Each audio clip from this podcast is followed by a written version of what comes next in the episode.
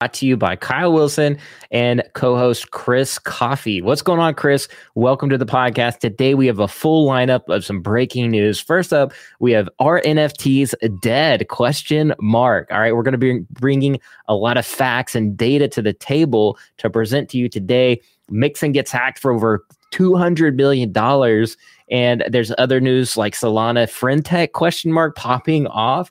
So a lot of info to cover today, a lot of ground and much more. Yuga switching to Improbable, or moving away from Improbable. But Chris, man, what's going on? I saw your tweets this weekend. It looks like you have a brand new device. What exactly new device do you have?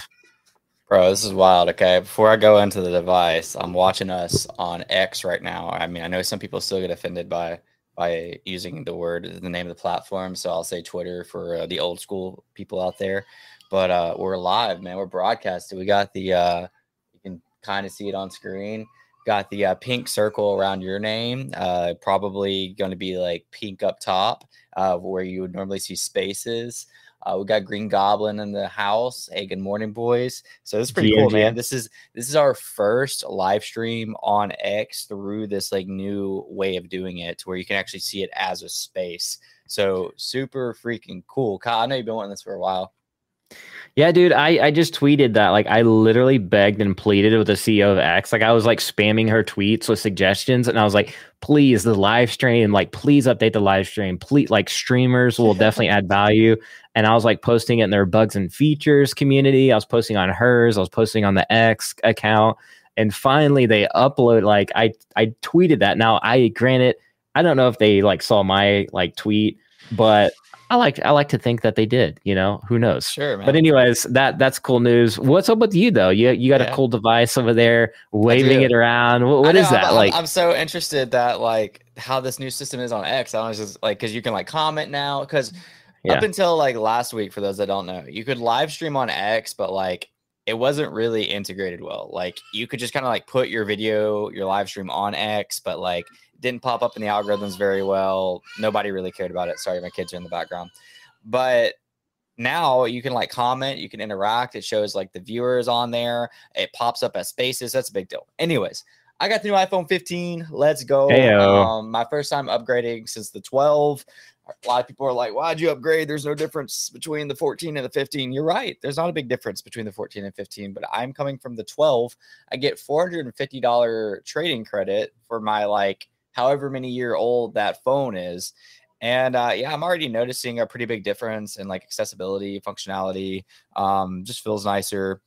I'm trying to think of the most things that I use on this so far. I've been there's some big features on here that I haven't used. Like I actually just saw one I didn't even know was a thing, to where this guy was videoing this like monument, and he's like shaky on purpose, like he's going like up and down, and then he ends up like showing you the video, and it stabilized the entire video. So like it had the stabilizer on it. It's like really cool. And there's some other like so I just took a screenshot of our X thing, and it said share screenshot and broadcast. That's pretty freaking cool. So at any given point, if something cool happens, you can screenshot it and immediately broadcast that. I'm sorry, I'm like geeking out over this like X space. You can like, so you can screenshot it and broadcast it. Like what? Yeah. So like I didn't know that was a thing. Like right now, if I like screenshot, it immediately says share screenshot and broadcast. I'll actually go ahead and do that. Okay, so it just sends you to the screenshot that I just sent, and then immediately starts to try to tweet it for you. So I'm just gonna, even though that's gonna look super lame, for those of you that are live here, I'll just post it just so you can like kind of see what I'm talking about. That's pretty cool. Anyways, back to the iPhone, USB-C, which, you know, has its own set of like it being kind of annoying at times. But I actually just realized, if for some reason I needed like another camera for my computer actually, like you can use USB-C devices. I think I could plug in my USB-C to my phone and use it as like a backup camera or like B-roll or like even for this video. So that's pretty cool. I don't know. Just still trying to figure out like all the features and stuff. I don't want to be on my phone this whole video, but we were talking about the new iPhone. Yeah, and plus we got like a whole litany of topics to go over, but it's really cool. Like the chat, I don't know why it's not showing the previous chat, but like you can see everybody popping in this morning, like you mentioned, Green Goblin, Eddie, and many others. So thank you so much for joining. Crazy stuff going on in the crypto and NFT space. So Chris, you have to tell us at the very end your final thought on the iPhone 15, if you like it or not. We're going to save that to the end, so you guys have to stick around for that. Yeah, we're going to save the alpha for the very end. I think that will keep people around a little bit there. But are NFTs dead, man? I've been seeing this all over the news. Like, literally every media company out there, mainstream media, is pumping this, like, this kind of narrative that NFTs are dead. Is this a conspiracy? What's going on? What's your thoughts on this? I know you got some good stuff going on.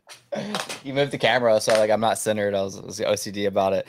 Yeah, man. So last week, I think it was like Thursday, is when the article came out, and every big account ever shared the article of NFTs being dead and being at zero. It was like shared by like Watcher Guru, Dexerto. It made like some other types of news headlines, Rolling Stones, like a lot of other ones. I was like one of the first ones I knew of that actually checked the source. Like, I mean, one, like, you don't really need a source if you're in the communities. Just lost Kyle. I'll keep going. No. I'm maximizing you, bro. Oh, okay. Don't really need a source because like I'm here and I can tell you it's not dead. But I went and checked like the source, and a lot of people were like even like too afraid to even quote it because it was such like an insignificant article. It was from DappGambler, which is like a crypto gambling platform. So they literally did this entire thing for clout. And the tests that they ran were really obscure, and they attacked NFTs from a lot of different angles, which is ironic because they're a crypto-based company. Easy wrote a really good thread on this. Should I share my screen or should I just talk about it? Easy. Yeah, you can share your screen if you want. Yeah, I thought it was a good thread, so I'll pull it up. I actually just shared it on mine, but let me see if I still can. I wonder, so will the shared screen show on X? I'm sure it will. GM, everybody, Green Goblin, Eddie, Ty, all of you. All right, so here's the Rolling Stones headline. Your NFTs are actually finally worthless. They basically analyzed like a collection that was an obvious rug, and it did go to zero. It went from like having a market cap of 69,000 ETH to a market cap of zero, which is just kind of like a random collection called Matt Connect that I've literally never even heard of before. And then they attacked it for NFTs being bad for the environment, which is always like a very weird argument, especially if you're American and like already doing like you're supporting corporations that are actually bad for the environment. And that's kind of what Easy brought up here. They were saying that there's like 200,000 NFTs that like nobody's holding or interacting with. And they're like, wow, this wasted 162,000 metric tons of CO2. Okay, that sounds bad on paper, but like in comparison to like airplanes in 2018, airplanes alone caused 1 billion tons of CO2. I don't know if you guys like understand the significant difference between like 100,000 and a billion, but it's like it's meaningless. It's absolutely meaningless. 162,000 versus like 1 billion tons of CO2. Plus, we have layer 2 solutions for this. Like we talked about Immutable X for a long time. Basically, there's zero carbon output. A lot of layer 2s are easier on the environment. So also a bad example. Most things that like I said earlier, like larger corporations that are running things, like this is insignificant amount compared to like what you're probably already supporting and not writing articles on. Here's more like frauds in the data. So basically Easy's like a summation of all of this is he according to his data, he puts us at like, you know, we're not at 0%, we're at 5%. But I mean, I agree. I mean, like, everybody could have, like a lot of people understood that, you know, a year or two ago that most NFT projects are going to fail. Like I would always laugh at people when they would say like, oh, 98% of projects are going to fail. I'm laughing because I see so many scam projects. I see so many projects that don't know what they're doing. I see founders that don't know what they're doing. So I'm like, no, like 99.8% of projects are going to fail. It's like, that doesn't surprise me that like, I mean, even 5% would be bullish to me. Yeah, man. And I got something to also pull up real quick as well, just going over the actual numbers in the space. So let me go ahead and pull that up real fast. This is from DappRadar. So if you haven't used DappRadar before, it's like an analytics platform that monitors like every blockchain and like every NFT project basically. But you can see down by the numbers here, the NFT industry as a overview last year versus this year, you know, daily unique active wallets. You can see here in August was 314,000. And then trading volume, 800 million last year. This year, 559. So definitely down a little bit there for sure. And you can see unique NFT traders at 700,000 unique traders versus last year, 977. Again, this makes sense, but are NFTs dead? This data shows otherwise. So you can take a look here across the top blockchain, NFT blockchains by trading volume. Ethereum is still majorly dominant. I mean, it's only like down by half. It says here $649 million in sales counts last month in August, but this year in August, it's 355 million. And you can see some of the top blockchains here. Immutable actually made the chart last month at 21 million, Polygon, Flow, and ZK Sync this year, topping those charts out. So be on the lookout for those up and coming other layer ones and layer twos as well out there. Don't be sleeping on those. A lot of people like to knock those and forget about them. But again, when Ethereum is doing well, so will the other, you know, layer twos and other ecosystems out there, in my opinion. And you can see the sales count as well. Polygon doing really well this year, last month, 497,000. And you can see last year, you know, Ethereum was super dominant around that time for obvious reasons. A lot of these chains have scaled significantly since then. And then if we can scroll in, let me see if I can actually blow this up a little bit bigger for you guys in the audience. So you can actually see it on your phones and devices out there. So I will say, Kyle, watching from the live Twitter spaces right now, it's like doing picture by picture. So I wonder if because we're displaying the screen, it's not keeping up. Like it's not really showing well at all. Oh, okay. Let me see here. Oh, on mine it's right pretty normal. If it's good on yours, then let's let it rip. You got it sideways or something? My iPhone 15 just can't keep up, bro. Yeah, it's really an iPhone 14. It's just so packaged as a 15, but yeah, just we won't tell Chris that. All right, let's move on though. We have ZK Sync ERA. Yeah, I think it's ERA. They're coming in top last month at 205,000 trader count across that blockchain. So again, the numbers are the proof's in the pudding right here, man. Like you take a look at here at OpenSea versus Blur from this last year in August versus this year in August. Chris, this one's an interesting fact, man. Look at this one. Look at this chart right here. You can see OpenSea trading volume 500 million last month. Blur was half of that, but still dominated this last month. You can see private sales hit 152 million, and then OpenSea at 79 million, a distant third from last year, big time. So look at this one too. This was interesting to me.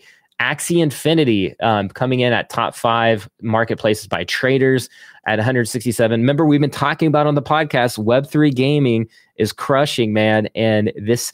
Don't sleep on what they're gaining because Axie is continuing to grow. If they grow their IP, their marketplace, and even the Ronin chain, be on the lookout for that. But yeah, let's go back to you, man. What's your thoughts on all this? Yeah, man, I don't think NFTs are dead. You know, I think that people are still building and that I'm still trying to figure out how these Twitter spaces are working. So I'm getting, a little bit distracted. Chris has ADHD. Okay, so we probably to some degree both have it. And like when Chris is talking, I'm doing stuff over here, and then when I'm talking, Chris is doing stuff, and we actually complement each other well because of that. Usually, man, but it's the Twitter Spaces, man. It's just like it's so new. It's like I can't get off of the Twitter Spaces. It's actually pretty amazing, and it is. Except for the fact it's not playing on mine. Is it still playing on yours? What chat? If you're there from Twitter Spaces, can you let us know if it's like playing smoothly for you? Yeah, it's playing smoothly for me. I got it pulled up on my phone off to the side. See, but I'm looking up right now, and you're showing me. I'm looking down. It's paused. Well, I mean, there's a slight delay. No, it's paused. No, it's not paused. We're talking. Like you can hear the audio. Anyways, don't focus on that, man. Let's keep it rolling. Sure. In the news here though, Friend Tech. All right, that obviously hasn't been a thing. We talked about it. We were like literally the first podcast, the first content creators to cover Friend Tech. Oh, easy. Yeah. All right, and then now everybody's trying to take credit for it. Like, oh, I was so early. I was I believed in it early. Like all this stuff. Like, listen, I'm not necessarily for Friend Tech. I think it's the way people are promoting it and marketing it is scummy. So let me back that up a little bit. But we did cover it first. All right. So let it be known. Y'all found the alpha here first. Not to say we're over here promoting Friend Tech. We're just telling you the data, the drivers, the things that like we know in the space to be true. Friend Tech obviously has been doing really well on Base layer chain, Coinbase's layer 2. But Solana is appearing to pop off. Chris, what's your overall macro take of this thing? What's going on here? What's your thoughts, Friend Tech versus Base versus Solana, Friend Tech? What's your thoughts on all this, man? Bro, I've been struggling with Friend Tech the last few days because I got the new phone, and there's not an easy feature to log into the new phone because, like you said, we were so early. I swear the login was different. I just found out probably an hour before we went live that I used a burner Gmail to start it. So I had to go find that and then to be able to log into my new phone. But I thought when we did it that it was just a code and that's it. You're ready to go. But apparently that wasn't right. But yeah, Friend Tech, I agree with you. I think it's really cool for creators and the bonding curve. One of the things I think is specifically cool is you don't really have to be a content creator. You can be a developer. You can be a data analyst. You can be all these different things. Little data analyst. And give people access to you very easily. Because they can just join your room. You can automatically give them whatever service you offer, and then they get royalties from being traded, and it keeps it way more exclusive because of the bonding curve. Because if you have 100 holders, you're going to be worth 5 ETH. So whoa, yeah. Mars the Avenger coming in high with a comment here. Yes, NFTs are dead. We're all dumb enough to buy into this scam. At least he said we, so he jumped in. He jumped off the cliff with us. I got a YouTube comment not long before we went live that was somebody random that too. I guess they were involved with NFTs, now they're not, and they got super mad. But it is what it is. It's not my fault. You bought top, but here we are. Back to the Friend Tech thing. So there's this BTC's version of it, which is alpha, I think is what it's called. Apparently somebody already made an account pretending to be me, and it's worth 0.2 BTC, which I'm pretty frustrated at because I'm only worth 0.02 on the ETH side of things. Whoa, so there's a BTC version, huh? Yeah, it's called alpha, I think. Okay. I kind of like that name. I like that name. I don't agree with what they're doing, though. They're look what you do. We Alpha Media Labs, our newsletter. Go give us a subscribe for all the content recapped. And you know what? I'm just so sick of the space that you have to go subscribe if you're even more sick of it. In order to not be sick of it, go subscribe to our newsletter. Anyway. So on the BTC one, I don't really agree with the way they're doing things because they lock in a placeholder that's people already trade, but that's before you even get to the platform. So I guess people don't even necessarily have to pretend to be you, but the platform itself is oh, well, if Kyle joins, he's already going to have this many holders and be worth this much. The reason I don't like it is because they're basically making fees off of your likeness and your image before you even agree to anything. So I don't know. I think that's kind of sketchy. Yeah, I don't know anything about it, but what I do know about Friend Tech is it's driving a lot of the transactions on Base. So it's interesting to see these in Friend Tech, the racer guy, he knew that there's going to be other competing platforms popping up and clones of his platform. And at one point he was if you go to use those, basically he's going to cancel your account. I think he walked that back. But yeah, we're seeing this play out in real time, obviously with Solana apparently now. I think that one's actually more feasible because the transaction costs are so low. And it's more comparable to Base. And there's actually probably a good significant amount of users on Solana, given it's been out a lot longer than Base. But yeah, Friend Tech's dominating Base. It's the number one driver of Base right now, which is kind of hilarious. A bunch of degens and creators and influencers are driving a lot of the transactions on Base. But yeah, Friend Tech saved my Base bags because I got on Base as soon as it was available. I transferred over before the main bridge was live because I wanted to try to get some early trades because there's a lot of meme coins on it and there's a lot of projects that were popping off. I lost money on Base and I didn't buy the right things. Yeah. Shout out to the Twitch commenter. We got somebody over on Twitch. I just want to give you some love over there, man. I usually stream a lot of games on Twitch and Kick really too. And yeah, so I just had to give a shout out to one of my commenters and hey, subs. Dude, this is kind of wild. I see on the side feed, we have LK coming in. He said, found you through Xstream, but commenting on YouTube. Got Banana Power. I've read that so weird because it's like Banana Power, yeah, off of Twitch. That's cool, man. Seeing YouTube, X, and Twitch all in the same place. Yeah. Speaking of which, I'm curious, chat. Do you guys think Web3 games are going to be feasible long term, like with NFTs being mixed in, or do you think this is just another like money grab situation, or do you think indie developers can actually do something very well in terms of Web3 games? Curious what everybody's thoughts are. Drop that in the chat. But yeah, man, Solana, Friend Tech. It was it called? There's two of them now. I heard of Post.Tech or like yeah, I think it's like Post.Tech. Post Tech, yeah. But I just saw Decrypt do an article on one called Frenzy. So I'm like, I imagine that NFT project that rugged like a year ago that was like pumped by like every known influencer. They raised like 20 million plus in VC funding and just like kind of disappeared. Do you remember that Frenzies? No, I don't know if I remember that one. Yeah. There were so many rugs last year, bro, in terms of NFT projects. Like it was literally hard to keep track of them all. At one point, I literally quit minting projects. At one point, I was like, they're all going to go to not zero, but a lot of them are just going to be like more collectible, and the founders just don't have vision in a lot of these projects or like roadmaps or anything. So I was just like, no, thank you, bro. It's wild to think that we were so early to Friend Tech. This happens to me so much. We were so early to Friend Tech. Like literally we could have like closed our eyes, threw darts and like 20x'd. And I just didn't put a lot of money in. Like I put like, I think like 0.02 ETH in, and I think my portfolio is worth like 0.15, not including my trading fees. But I just bought like my friends and like people I knew and liked. Yeah. Like I just bought I didn't buy off of speculation. Kind of going back to that real quick. Like I meant to say why I agreed with you. I like the general concept of Friend Tech, and I still think it has a future. Trevor, he's the guy I work for Ninja Alerts for. I really respect his opinion on things. He's been a successful entrepreneur and founder, not just in the Web3 space, but in the Web2 space. And he made a point basically saying that every time something survives a cycle, it has a larger chance to make it the next cycle. He said it a better way, but essentially like, it makes it less gimmicky and less of a not necessarily scam. I forgot the word he used, but basically Friend Tech already survived one wave. You know, they already survived the wave where me and you were talking about it, and then it died off, and everybody's like, "Look, it's a Ponzi, it's dead." And now they made another wave.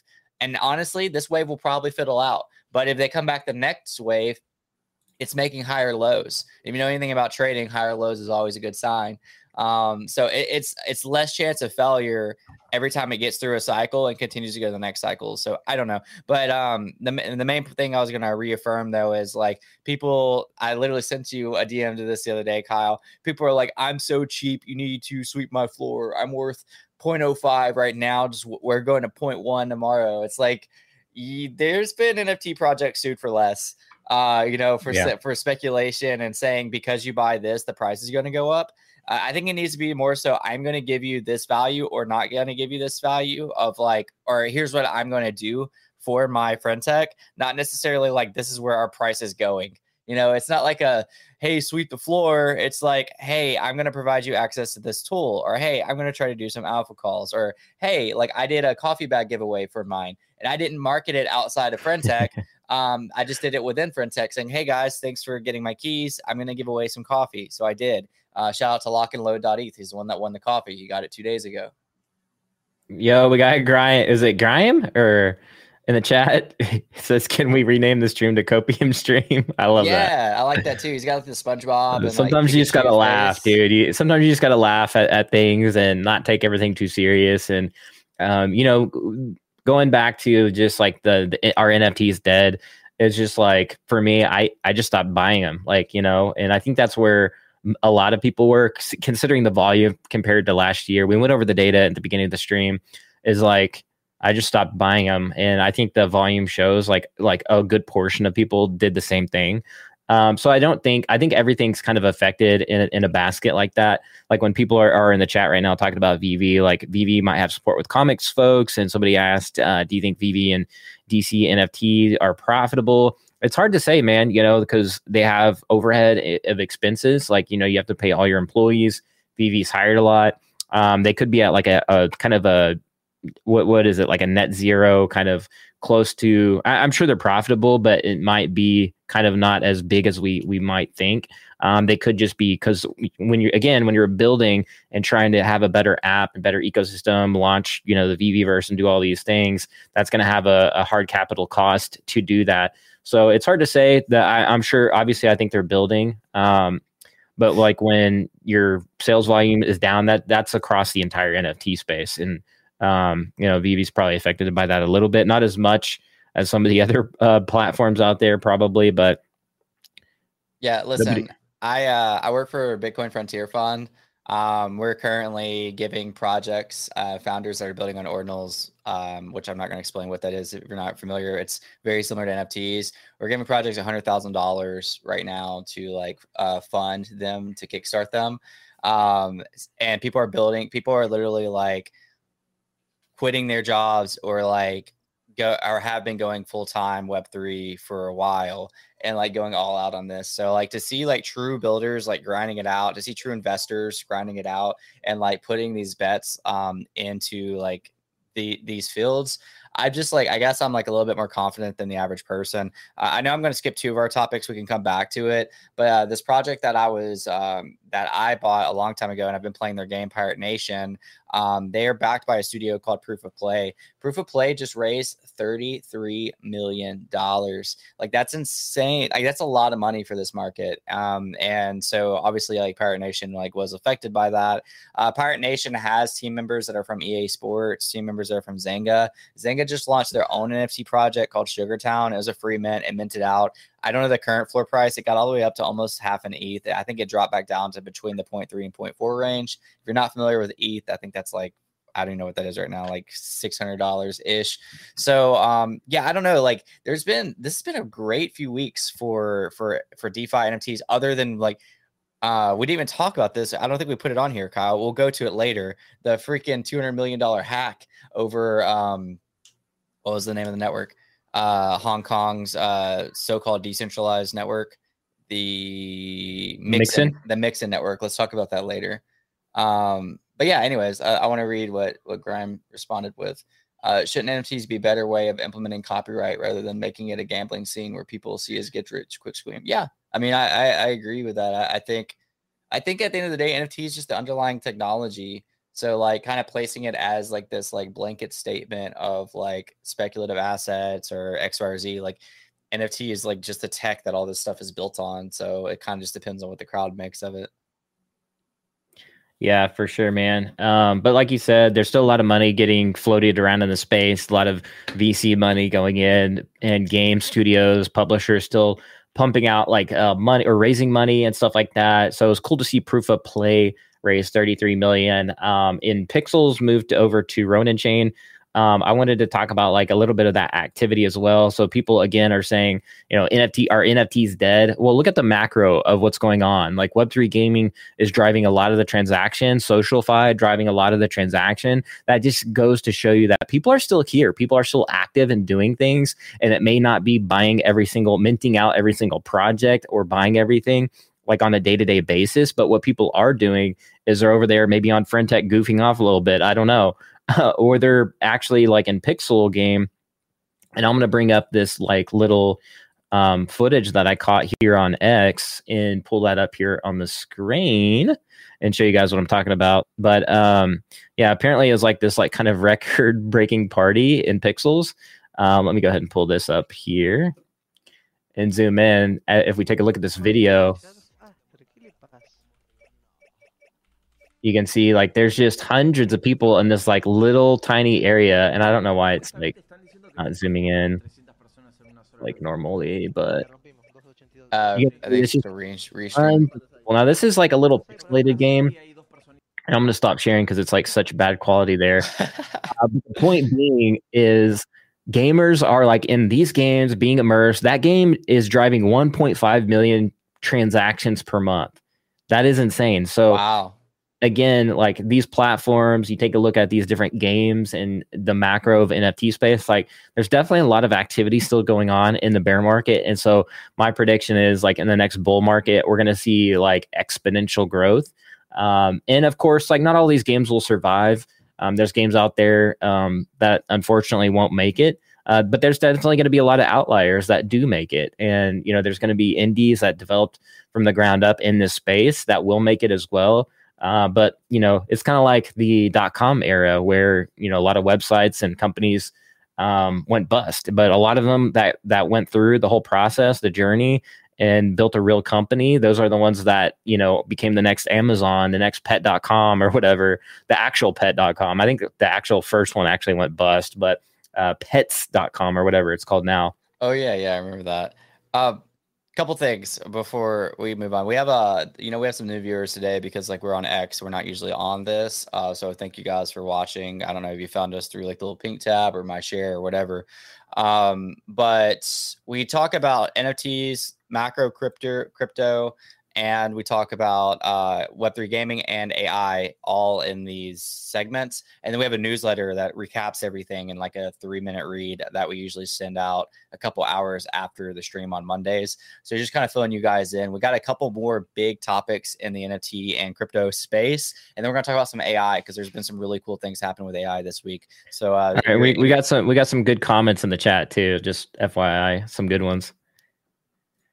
Which ones? It says, shouldn't NFTs be a better way of implementing copyright rather than making it a gambling scene where people see it as a get rich quick? Yeah. So my answer to this one's pretty simple. Right now the space is nascent, which means it's really early. We're still seeing contracts being built, like the smart contracts, the code behind these NFTs, the royalties being built in. You know, I've talked to Gabe Layden about this on X. He's responded to me. He thinks a lot of the companies out there, a lot of especially games, are going to like adopt his smart contract that basically allows the smart contract to you know, allow your collection to be on certain marketplaces so you can get royalties. So I think we're it's cliche and everybody always says that we're early, but we really are in terms of this technology and where it could go. And like this person was saying, you know, shouldn't NFTs be a better way of implementing copyright? I think that it will be as well. Like, I mean, we're already seeing it. Like DC came down. I don't know why I got on a royalties tangent for some reason, but when he was talking about copyright, but I just went there. Yeah, we've seen DC in the past issue like cease and desist. So when it's on the blockchain, it's probably much easier to do that, to implement copyright. And he's like, I get where they're coming from because they're not like probably in the space as much as we are. So they don't really see the cease and desist. And like Yuga has even issued cease and desists. So there is actually a lot of protection. Against Colombo. Yeah. And not only that, Ryder Ripps got sued and lost with his whole copyright. So there still actually is a lot of protection in the space. So don't let people fool you into thinking there's not protection. Like you can't just go off and dupe like Batman because you'll get sued. Like, you know, don't do that. It depends on the copyright, whatever rules of the project beforehand. So like, if you'd asked me this a year ago, I'd have known better. I just haven't thought about it in a year. But like Bored Ape specifically, you're still limited on like certain aspects of it. It's not, I'm forgetting the name for it, but it's not like it's not CCO, whatever the name is, but there's certain things you still can't do. So you technically don't own the rights to every aspect of it. So like the whole Colombo thing was a very interesting example. So Colombo had his Bored Ape, and like I don't remember which part of the clothing it was, but on his Bored Ape was the Bored Ape Yacht Club logo. So Colombo was thinking like, oh, well, if I have it on my ape and I own the IP rights to my ape, then I should be able to use every aspect of it. So he essentially used the logo that was like on the hat, let's say, of his ape to make some kind of like financial, like open edition or something like that. And yeah, they ordered a cease and desist for him to take it down because he didn't have rights to that, even though he had rights to the ape. And Ryder's was a little different. Ryder's was just like, let me take all the apes and like and duplicate them. Say it's art, like it's an art movement and stuff like that. It's not I'm selling the token, you know, I'm selling the underlying token to the art. I'm not really selling the art, you know, all the art does is just point back. I don't know.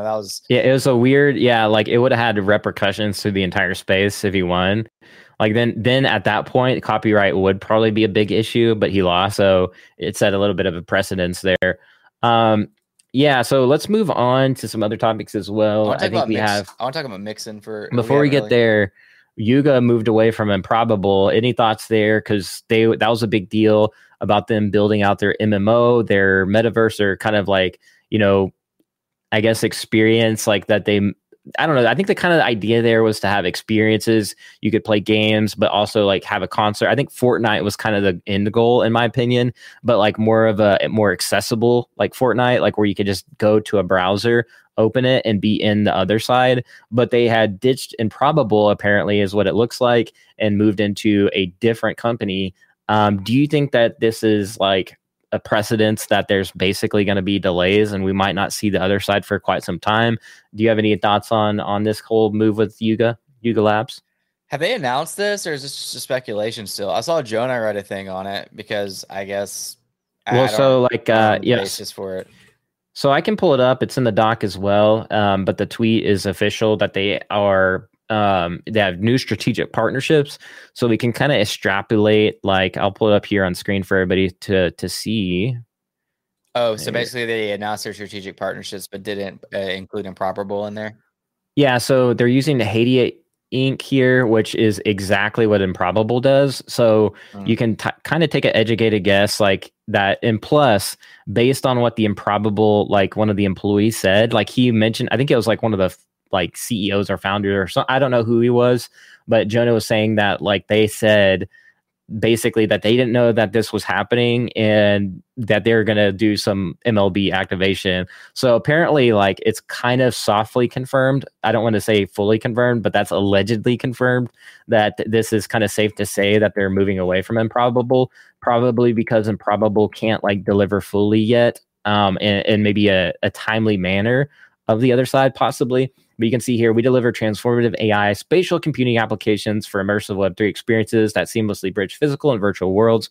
That's exactly what Improbable does. And they employed other partnerships here, Excelbyte for the back end of the game. They have Bad Rhino Studios coming in for the Unreal Engine developer, it looks like. And then they have Fairway GG, which maybe be more avatar-driven stuff. Game studio and publisher building interoperable player-driven universes. So they may be helping out in terms of some of the aspects as well in-game. But yeah, this is saying will propel the development of other side meta. So it's more than just a rumor. This is kind of like putting Improbable on kind of full blast here, front and center. Yeah, I mean, I don't really know, man. I haven't really kept up with it. My only exposure to the ecosystem is the Rec League, which isn't even really their ecosystem. You know, it's kind of just using their IP. Well, I think it's like the reason why I bring it up is because like everybody is kind of hoping that the other side will just be really good for the space, especially a lot of Web3 gamers, because Yuga was kind of being the leader here. You know, Legends of Mara, they had, like you said, Rec League. They have the Clicker thing. What was that thing called? Heavy Metal. And so kind of the whole thing is like we really want this to like do good, because it sets a good precedence for the rest of the space, because they get so much attention that, you know, if the other side does well, then kind of everything, it like lifts all other boats around it. Like it's like a rising tide lifts all boats. So that was kind of the idea here and why it's important to a lot of people. But yeah, it's very interesting. I think this is kind of a setback. It's at the same time, I think it's a setback that's probably a good move for Yuga, because now they can actually build something relatively probably quicker now. So I do think that this is not an entire setback, but it is kind of like a bummer. Like, oh man, now we're going to have to wait a little bit longer. But it is what it is in gaming. Sometimes that happens. We've seen it with Cyberpunk. They should have probably waited a little bit longer. And now Cyberpunk looks amazing. Yeah, it looks like a freaking metaverse. Like, it's insane, bro. Like, the graphics. Anyways. Well, some good, exciting news. Let's see if my jingle will play through here. Do you hear it? I'm going to take that as a no. Pirate Nation, which I talked about earlier, that raised the $33 million in VC funding through A16. Oh, I didn't even mention this, Kyle. One of the biggest parts of this is... they picked up on board on their team the former CEO and co-founder of Twitch. Pirate Nation did, or Proof of Play did. That's a big deal. Of Twitch, they did Twitch? What? You ever heard of Twitch? Say that again. They picked him up. Pirate Nation did, the former CEO and co-founder of Twitch on the team for Proof of Play. Yeah, I mean, is it Justin Kahn? Who is it? Because Justin's already in the space. He co-founded Fractal. I think it's called Fractal Marketplace, which is like, it's kind of like a, it's like Magic Eden, but for like Web3 games, and Emmett they've expanded. Shear. Okay, Emmett Shear. Okay, yeah, Twitch. Okay, so yeah, that's interesting. I know the current CEO or like of Twitch right now, like a lot of people are liking this guy because he's really improving Twitch. The former one, I'm not really sure on that guy. Like, I haven't streamed to Twitch long enough to know, but I do know, like, I think most people are consistently liking the new CEO on Twitch, but nonetheless, that's very cool because now he's got to bring his expertise in there. It's funny. I brought that up before I even saw this, but literally 2 minutes ago, Proof of Play, the studio I'm talking about, posted that they're going to go live with Emmett tomorrow at 5 p.m. Central Time. So there you go. Grime. There you go. Is it great? How would you pronounce that, Chris? You pronounce it. You're from Louisiana. You could probably pronounce it the right way. You got better education. It's Graham, of course.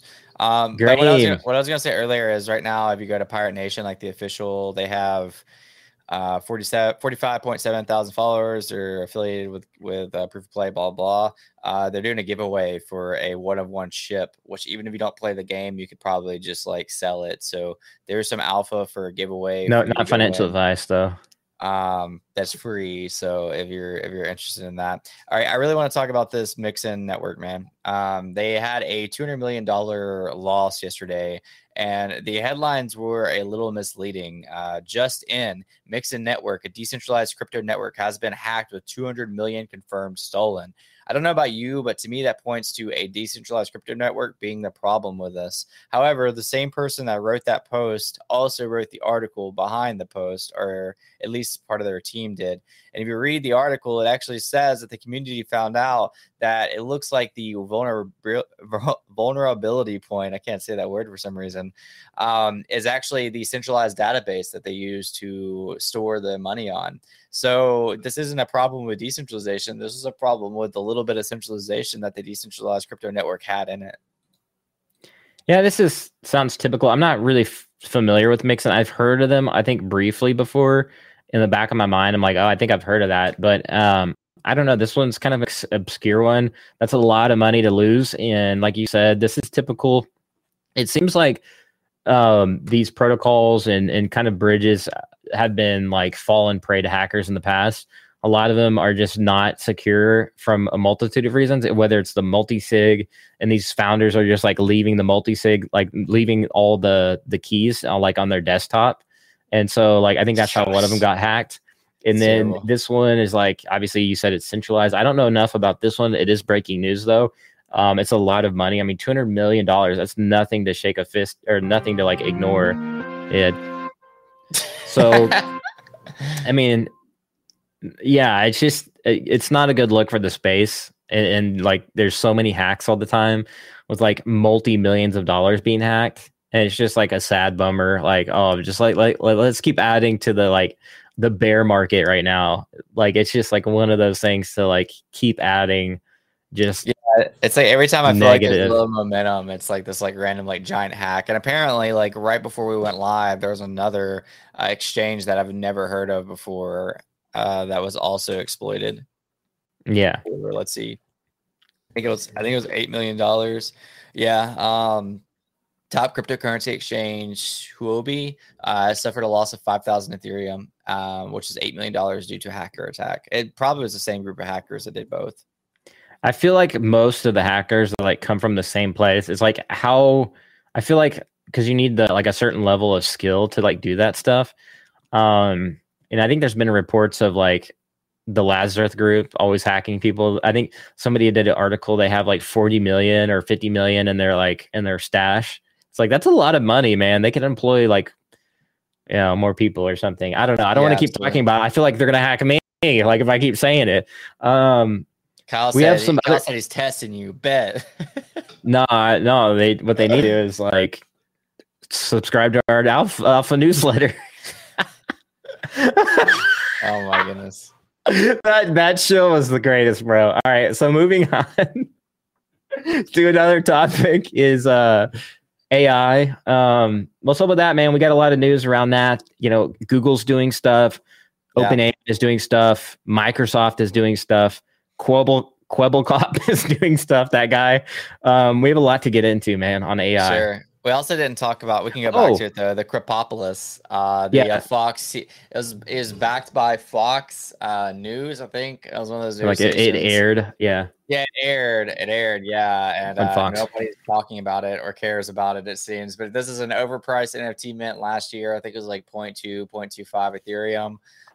Gives you these little characters, and essentially the benefit to having the characters was it gives you a vote in the show. Unfortunately, it looks like that the vote in the show was like pretty insignificant and like didn't really affect anything. So, and if you paid, you know, a couple $100 for this thing, and it just kind of had like insignificant upside, which that's at least what I'm hearing here. Did you read anything else, Kyle? I remember this mint, by the way. I remember people talking about it. And I was like, oh, that looks really cool. It was just too high of a mint for the market we were in for me to care about it. So yeah, I read into that too. I didn't know about it. It was probably the time I was like, I'm not buying anything anymore, and I don't care if it remotely sounds okay. So it probably just went right off my radar, and I was like, you know what? I do remember this one. I was like, Crapopolis. I was like, nah, I don't know, like too much for me. And I'm not like a big Rick and Morty fan. I know a lot of people are. But that, I don't know. It's just not my like cup of tea. But yeah, and the mint, like you said, was like super high. I don't like the founders of Rick and Morty. I don't Justin Roiland and I don't know. Yeah, I guess you could. And yeah, I guess you could kind of say that. And then Art Gobblers was like, dude, that was a disaster in the space. I tried to warn everybody about that, and I got like threatened and like my whatever for like saying, hey guys, stop buying this at 20 ETH. And I don't even know what it's at now. I guarantee you it's under like half an ETH. It's probably I'm gonna look it up while we're. I mean, it's cool. Like in the macro things, it's cool that like, you know, a project that is doing something like is on TV now. Granted, like the utility is like not that big of a deal. Like I think you get a vote like on like a color of like a light and a scene, stuff like that. Like I mean, I don't know if you like that kind of stuff. It's for you, like fandom. I get it. DC is doing that with like the Bat Cows, like, you know, you provide feedback to the comic, you know. I think DC is more in depth actually than this Crapopolis. Like I think DC was way more in depth with it. But yeah, like fandoms are cool. Like I don't see a problem with that, but it just wasn't my cup of tea here. Our Gobblers is at 0.1 ETH and it's at almost 50,000 Ethereum volume, which is it's kind of like the butt end of jokes and spaces. Sometimes I hear like I've just heard it. It's not coming from me. It's just like, what about those Art Gobblers? Like, and people are like always digging, putting digs on it. Not to say like it's, hey, not me. I just hear that in spaces. I had somebody like threaten my YouTube channel. They're like, it was like some Bored Ape holder, and like he's like basically threatened to come after my channel because like I made a video talking about how like whatever. I don't want to open up old wounds. We got about 12 minutes left. Let's talk about some AI. Yeah, I mean, we have a lot of updates, man. And even ChatGPT and DALL-E 3 was like pretty big deal to me. So ChatGPT is what's up? I was gonna say just before we get started on that, I guess the strike has ended now, like the actor strike or something. So that's a big deal. Just want to throw that out there. Good news. Yeah. So they allegedly. I mean, I'll have to actually confirm. What was the conclusion? I don't know. I haven't even seen it. It's like was breaking news. I'll look it up as you're talking. Do I need to hit my little button again? And then start talking. All right. So the ChatGPT and DALL-E 3 was a pretty big deal. So basically ChatGPT is allowing you to be able to prompt images now, similar to Midjourney. It's not going to be nearly as intricate as Midjourney. I would consider Midjourney for like AI artist, and I would consider what I'm looking at ChatGPT to be more for like the common user. Basically, what they did is they prompted a story about this hedgehog. I don't even remember the hedgehog's name, and they made it into like a children's book. And like each like little section, they would say like, "I want to see this hedgehog's house," and they would like show the hedgehog like in a house and be like, "All right, now can you show him like sleeping?" And that shows him sleeping. And it was like really cute images. And I imagine you can really get creative with this, and people are going to get creative with this and like use prompts to prompt the images. So that's a really big deal, and that's coming soon. ChatGPT and DALL-E, it's going to be a plugin. I've already used ChatGPT plugins, and they're phenomenal. You do have to have the paid ChatGPT. So I use Canva, which I actually have a video on. I'll show my video right here on how to make like Mr. Beast style thumbnails using a plugin via ChatGPT for Canva. And then I use the CapCut one, which makes videos, but it's not very good. So that was breaking news. That was a really big deal. The second ChatGPT update was by Sam Altman, the founder. It literally happened right before we went live. They're introducing a voice model.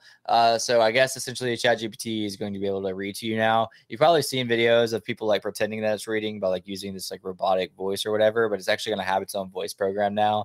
It kind of reminds me of, we're pretty familiar with Luna Labs. So Luna Labs, you like type in like a script and like Luna Labs like reads you the script. So I think ChatGPT is going to do something similar to this, to where it's actually able to read this to you, which is going to be really cool. So essentially, if you add these two things together, you could be like, hey, AI, can you write me this like kid's bedtime story? It'll write the story, it'll have images, and it'll read it to you. So like that's pretty freaking insane, man. Like all that together. Yeah, man, there's a lot of updates. So on the strike, just a quick update on that. It does look like they came to like a 3-year contract deal. I think it's like the Writers Guild and some other guild as well. So that's going to be big news. And I think that's like tentative. So I think they may need more votes. I'm not quite 100% sure. Again, this is kind of like breaking news. Again, this was around like some of the topics were around AI, the likeness, and like all this other crazy stuff that was going on. I don't know in-depth details because that's not my industry. I like to keep an eye on.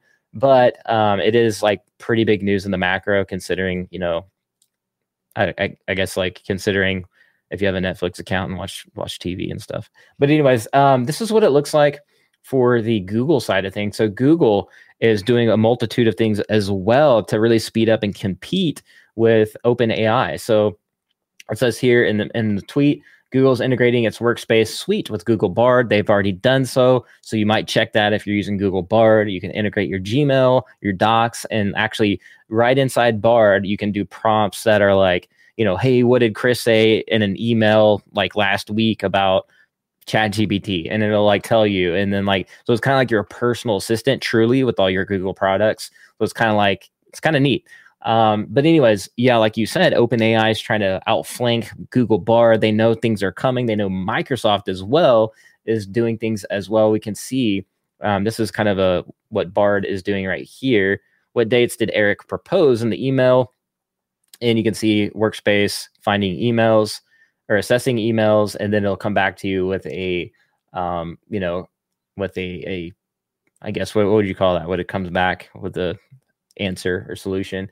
And then you can see here, show me flights to Phoenix, and then boom, Google flights, Google hotels, and then it'll shoot you out like the best dates, times, and prices, which is kind of neat. And Google already is a dominant player, so that's something to be aware of. And even Microsoft Copilot launches, I think, tomorrow, which is huge because you can do like a simple prompt, Chris, and it actually like in one of Microsoft's like apps, and they're also integrating it with their entire like Workspace apps. I don't know what they call it, but like in the slideshow app, you can, or I think it's just Microsoft Word, you can do a prompt and it'll make this like entire slideshow for you with just based off of a single prompt. So it's like super powerful stuff, similar to what Google Bard's doing. And of course, OpenAI, they're having unique tools as well. So the AI race is heating up, man. It is wild out there. I'm sold on GPT for now. I need to try Bard out more. Graham said that Bard is disappointing using it as a coding assistant. I imagine that a lot of them are just going to be like, they're going to have like some type of like separation, like, oh, ChatGPT stronger at this, Bard stronger at this, So right now it looks like Bard's trying to take the way in like real-time data and like without having to use like a ChatGPT plugin. Exactly. Yeah. Whereas like ChatGPT is just better, it's more advanced at like problem solving and thinking and all that fun stuff. Yeah, I totally agree. So that's what the Google Gemini is, though, is to compete with OpenAI directly with ChatGPT. Is they're dropping like an actual like ChatGPT level intel. So it'll be interesting. Google Gemini is what they're calling it. And then, of course, there's Microsoft. They're dropping Copilot, which that is another crazy, and that's kind of really using OpenAI, I think, with Copilot. So it's really going to benefit OpenAI. And check this out, Chris. Like, you saw this as well. This is a creator using his own AI. This whole video, as you know. I hear y'all talking at the same time. Can you mute it? Yeah.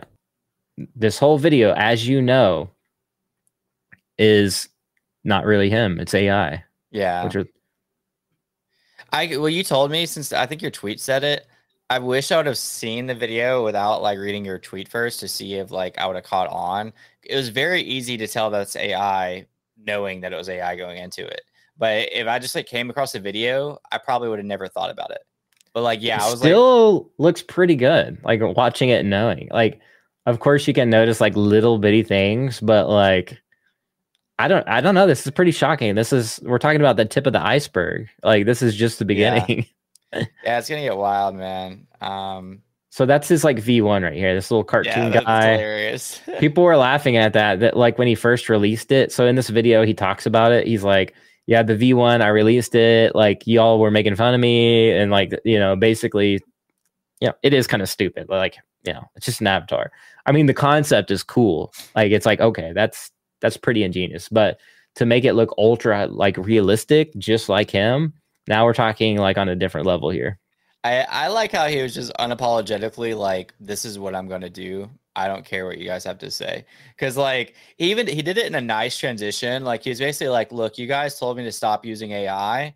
So I did it to where I can trick you using AI. And I took in all your opinions on why you were saying I shouldn't use AI. And I integrated that into my new AI model.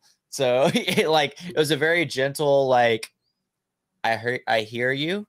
I don't care. And that's kind of how I feel about people like Kira Nikos, which I guess their comment got hit or deleted about Ponzi's are dead, move on. Victims of blockchain. That's how I feel about you, you know? Like, I hear your opinion.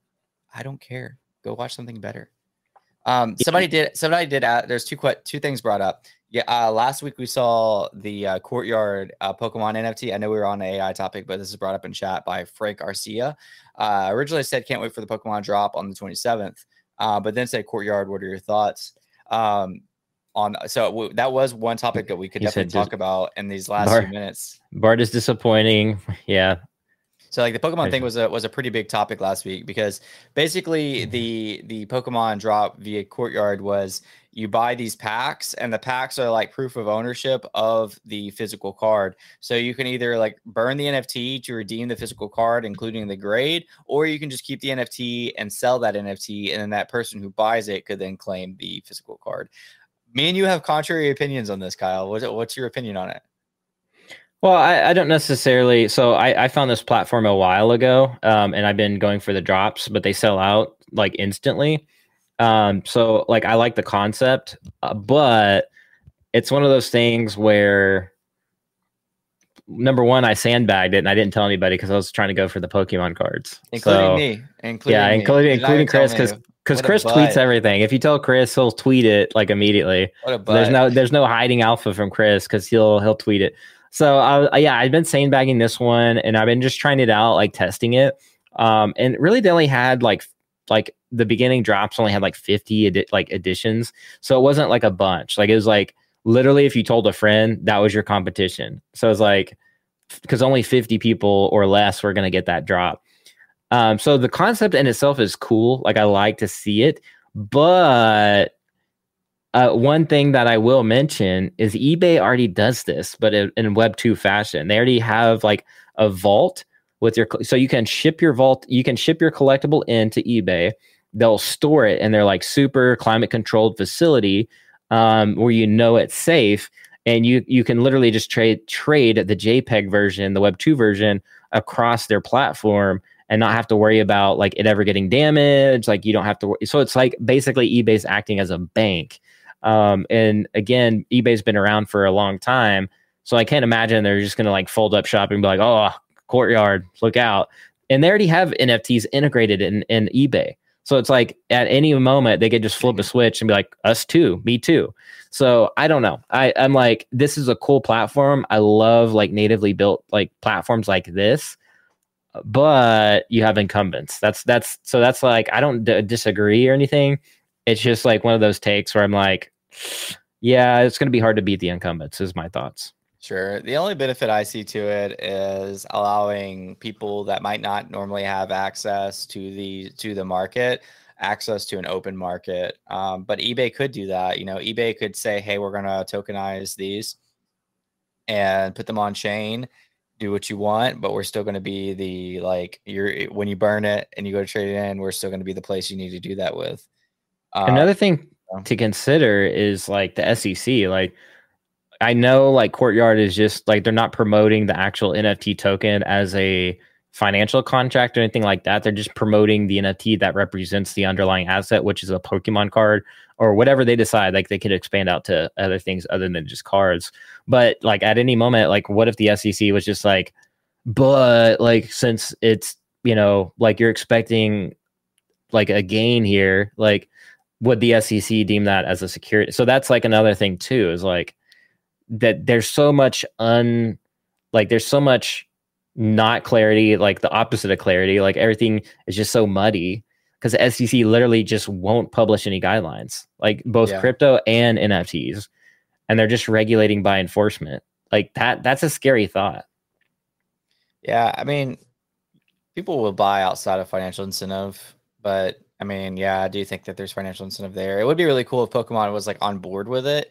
And like you could kind of have a separate, like, hey, if you own this NFT and you don't want to burn it for a physical, you can take it and play this, like, you can play TCG with it and, you know, like have your own deck and it all be on chain and win on chain prizes. Like that would be really cool, but it's not, to my knowledge, it's weird. It's not officially backed by Pokemon, but surely they had to get some type of approval like to do this. Like you would think, like even the Polygon team is like team members talked about the drop and talked about Courtyard, so like because it's on Polygon, so like I don't know, you'd think that they like got approval for it, but if not, we're about to see like a huge DMCA. Yeah, I'm not really sure on the licensing either, because it's like technically you're not selling the Pokemon IP, you're just selling. It's just like eBay. eBay is able to sell Pokemon cards on there because they're not selling the brand or the IP. They're selling the actual physical asset. So I don't know. I don't know what that looks like. I'm not an expert on that kind of stuff. But I do see like people are in the chat saying like NFTs work really well with physical assets. And I do agree. You have Fidgetal. So there's a couple things like you could do with it. Like you could drop Fidgetals where you have like a statue and like you could scan it and then like it mint the NFT.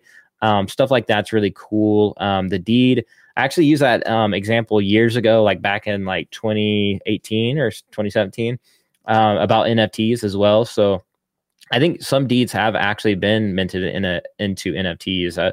I know some homes have been sold like in the crypto space or in the NFT space, I thought. So yeah. I think we'll see. I think South Carolina was the first one, which is weird. Like I wouldn't expect like a Southern home to be the first, but I think we may see that, but it's going to be like a custodied system. You know, I don't know if we'll see like you can just do whatever with your deed and like lose your deed. I don't think it'll be like coffee shop. I'll sell my coffee shop as a tokenized asset if somebody overpays for it. I don't think it'll be like the Wild West where like you just can do whatever you want with your deed and like accidentally like lose it to a scam. Like I don't think it's gonna buy my shop with ease. But I do think it's a good account system. Like you have crypto with the ledger. Crypto's a ledger blockchain. And NFT can kind of be like that secondary like layer of a ledger system where it like is accounting for stuff. Proppy is doing. You're gonna buy my coffee shop on chain, Kyle. Says Frank Garcia. I think that's cool. A cool concept. You should go into that more a little bit. We talked about it before on a where did we talk about that? We talked about it recently. Was it on a space or talked about what? The coffee shop thing? Yeah, we talked about, oh yeah, it was the roundtablers. Roundtablers. Yeah, like you putting the coffee shop on actually Bitcoin as an ordinal. I think that's a cool concept. Yeah, man. Just, you know, do something that's not very innovative, but get paid more for it. It's nice. yeah, a couple of hot takes. I'm joking, of course, but it is kind of funny. I feel like sometimes I see people try to like insert crypto or blockchain to where it's just not really solving a problem. And if it's not solving a problem, then to me, it just doesn't really seem necessary. And maybe the whole Courtyard thing is like that. Maybe it's not. I don't know. I haven't been around the company enough. And I think if they can, I think if everything's legal and approved, and then they could maybe do other things with these tokenized assets, I could see the benefits in that. 100%. Yeah. But other than that, it does feel like if eBay is doing it this way, then what's the point of tokenizing it? I don't know. Yeah. But for property, I see like it's kind of like. Oh, go ahead. I was saying for like property, like real estate and stuff, I just see like less paperwork, less middleman, and then use of Ethereum smart contracts or whichever smart contracts, and then soulbound the token, or maybe even still have whatever. Like I could see that, you know. Yeah. Instead of filing out layers and layers of paperwork, going through like tons of middlemen that are taking, you know, taking a lot of profit from you off of their percentages, like. Man, we may get to a place with AI is like we have like 50 layers of like everything's just a verified asset on the chain somewhere, like as either an NFT. Yeah. Like think about it, like because like how do you know like who's who like in the digital world, like unless you're like double, triple, quadruple verified, and even then like I don't know, like I just see that getting like way crazy in the future. Like, also just the transparency of blockchain, man. Like if I asked you right now, Kyle, like are you married, and like you're like nah bro, whoever's single hit me up, and I was like all right cool, well why on the blockchain does it say that you're married? And then they'd be like oh man, you know. And but somebody could lie. What about if they could lie though and be like well got a divorce like the other day, like what do you mean? I think that's when we'll have the like or some type of centralized point of like of authority, sort of like it branches from like this is the government's like blockchain that they use or whatever, and is verified on there that like, you know, your birth certificate. Is that scary though? Is that like a little terrifying? It just depends on what type of information. In my opinion, like I think for most information, I don't really understand why we keep private regardless. I don't vote for everything being transparent on the blockchain. The marriage thing was just the first thing that popped up in my head. It was kind of funny, but see, the scary thing to me is where the slippery slope happens is when they can see everything you purchase, like on a CBDC level, like central banking digital currency level. And then like, let's say at one point the government gets a little like, you know, tyrannical at one point. Then they could be like, okay, we saw you purchase this thing, this object, or whatever it may be. So we're going to put you on a blacklist now, and you can't purchase anything anymore. Like, or you can't fly. We're like, you know, so like there is a point to where like it does pose a lot of danger for society. Like if you get to a point where the government's like that. All right. Powerful. Here's the thing though. And we could probably end on this because we're a little bit over. If they can see us, then we should be able to see them. If we can see them, there's a lot more that's going to come out than if they can see us. So that's true, but like happen because of that. Right. But then they have their ways, and we're already seeing it right now. If you ask me, like you have politicians that have been career politicians for like decades, and they make like a meager salary, but their net worth is like multi-millionaires. It's like, how did that happen? Like, find out how it happened in our newsletter below, Alpha Media Labs. It's going to go live in a couple hours, and Kyle will give you the deets. Yeah, a lot of deep topics, a lot of discussions. We got through a ton. We even got into some hot topics, which are probably not so hot in the scheme of things. Like, I think a lot of shows nowadays are just hot topic city, hot take city. But yeah, that's all we got for this one. Be on the lookout for the next podcast over on Chris's channel next week. And we'll be sure to be streaming to all the platforms here again. Thank you so much for everybody tuning in across all the channels, YouTube, Twitch, Kick, Twitter, formerly Twitter, now X, and all the above. Much appreciated. Oh, and last thing is we have audio. So if you guys just want audio piped directly into your ears on the way to work or while you're working or mowing the lawn or taking your kids to school, you can do that on Spotify or any like popular audio platform, podcasting platform. And that's all we got for this week. Touch grass, enjoy the rest of your week, and we'll see you guys on Chris's channel next week. Peace. Wow, I just said that so quiet. My channel next week. And we'll leave with that. Brought to you by Kyle Wilson and co-host Chris Coffee. What's going on, Chris? Welcome to the podcast. Today, we have a full lineup of some breaking news. First up, we have, are NFTs dead? Question mark. All right, we're going to be bringing a lot of facts and data to the table to present to you today. Mixin gets hacked for over $200 million. And there's other news like Solana Friend Tech question mark popping off. So a lot of info to cover today, a lot of ground and much more. Yuga switching to Improbable or moving away from Improbable. But Chris, man, what's going on? I saw your tweets this weekend. It looks like you have a brand new device. What exactly new device do you have? Bro, this is wild, okay? Before I go into the device, I'm watching us on X right now. I mean, I know some people still get offended by using the word, the name of the platform. So I'll say Twitter for the old school people out there. But we're live, man. We're broadcasting. We got the, you can kind of see it on screen. Got the pink circle around your name.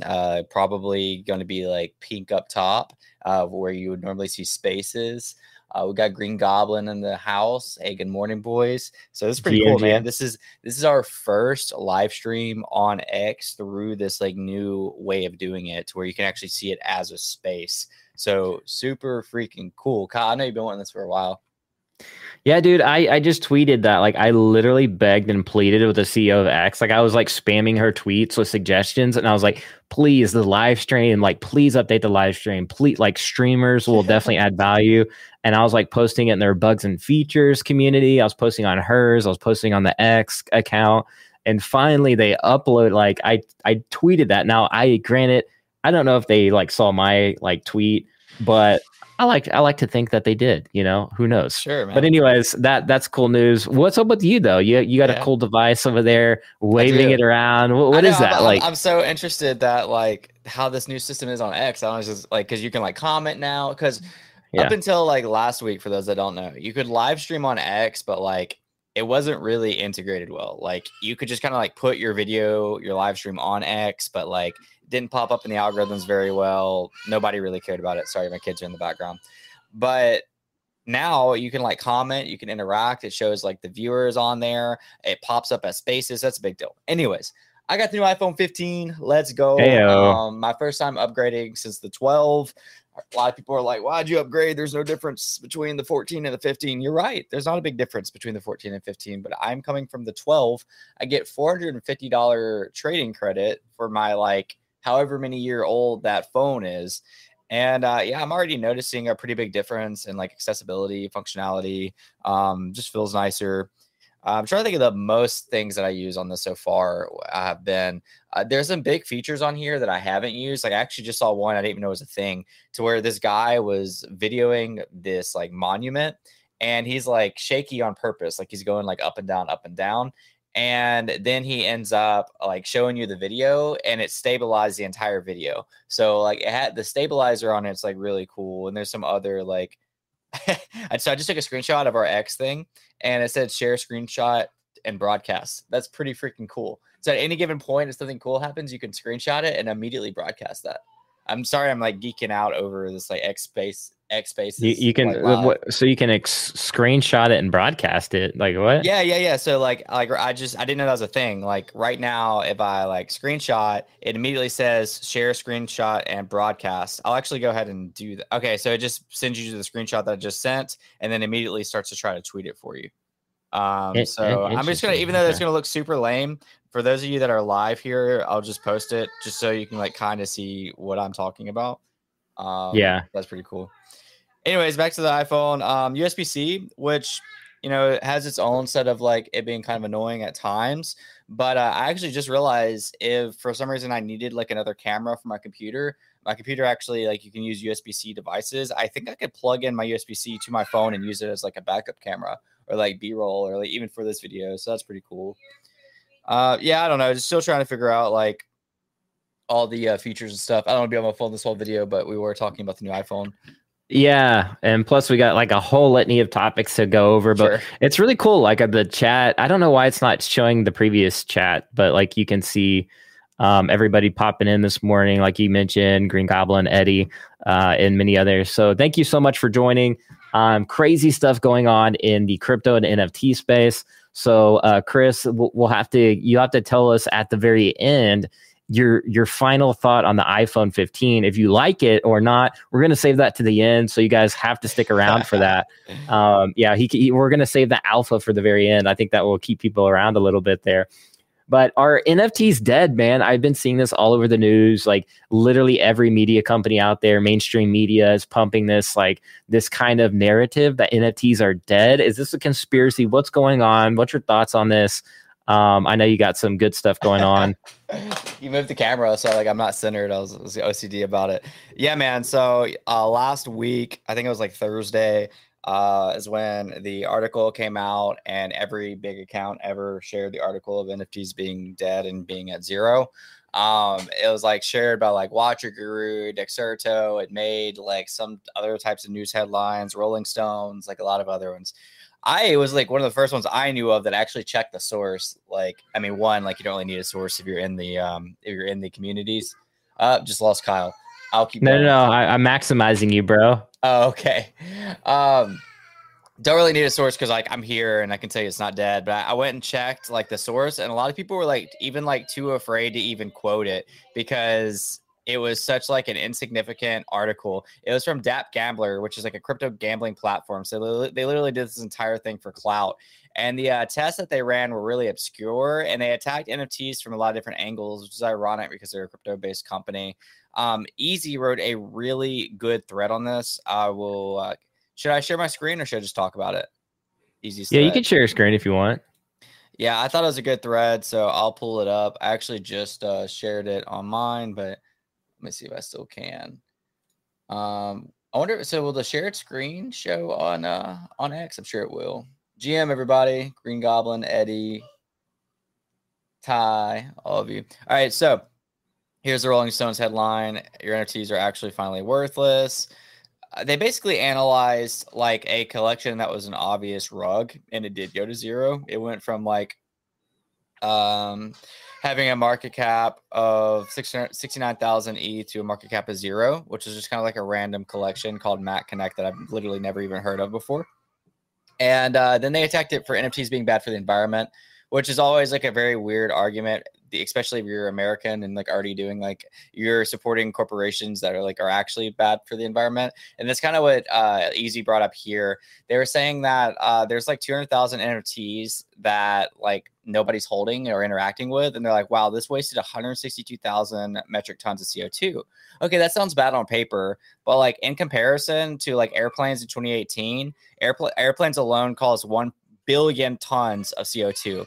I don't know if you guys like understand the significant difference between like 100,000 and a billion, but it's like, it's meaningless. It's absolutely meaningless. 162,000 versus like 1 billion tons of CO2. Plus we have layer 2 solutions for this. Like we talked about Immutable X for a long time. Basically there's zero carbon output. A lot of layer 2s are easier on the environment. So also a bad example. Most things that like I said earlier, like larger corporations that are running things, like this is insignificant amount compared to like what you're probably already supporting and not writing articles on. Here's more like frauds in the data. So basically Easy's like a summation of all of this is he according to his data, he puts us at like, you know, we're not at 0%, we're at 5%. But I mean, I agree. I mean, like everybody could have, like a lot of people understood that, you know, a year or two ago that most NFT projects are going to fail. Like I would always laugh at people when they would say like, oh, 98% of projects are going to fail. I'm laughing because I see so many scam projects. I see so many projects that don't know what they're doing. I see founders that don't know what they're doing. So I'm like, no, like 99.8% of projects are going to fail. So like, that doesn't surprise me that like, I mean, even 5% would be bullish to me. Yeah, man. And I got something to also pull up real quick as well, just going over the actual numbers in the space. So let me go ahead and pull that up real fast. is this is from DappRadar. So if you haven't used DappRadar before, it's like an analytics platform that monitors like every blockchain and like every NFT project basically. But you can see down by the numbers here, the NFT industry as a overview last year versus this year, you know, daily unique active wallets. You can see here in August was 314,000. And then trading volume, 800 million last year. This year, 559. So definitely down a little bit there for sure. And you can see unique NFT traders at 700,000 unique traders versus last year, 977. Again, this makes sense, but are NFTs dead? This data shows otherwise. You can take a look here across the top blockchain, NFT blockchains by trading volume. Ethereum is still majorly dominant. I mean, it's only like down by half. It says here $649 million in sales counts last month in August, but this year in August, it's 355 million. And you can see some of the top blockchains here. Immutable actually made the chart last month at 21 million, Polygon, Flow, and ZK Sync this year, topping those charts out. So be on the lookout for those up and coming other layer ones and layer twos as well out there. Don't be sleeping on those. A lot of people like to knock those and forget about them. But again, when Ethereum is doing well, so will the other, you know, layer twos and other ecosystems out there, in my opinion. And you can see the sales count as well. Polygon doing really well this year, last month, 497,000. And you can see last year,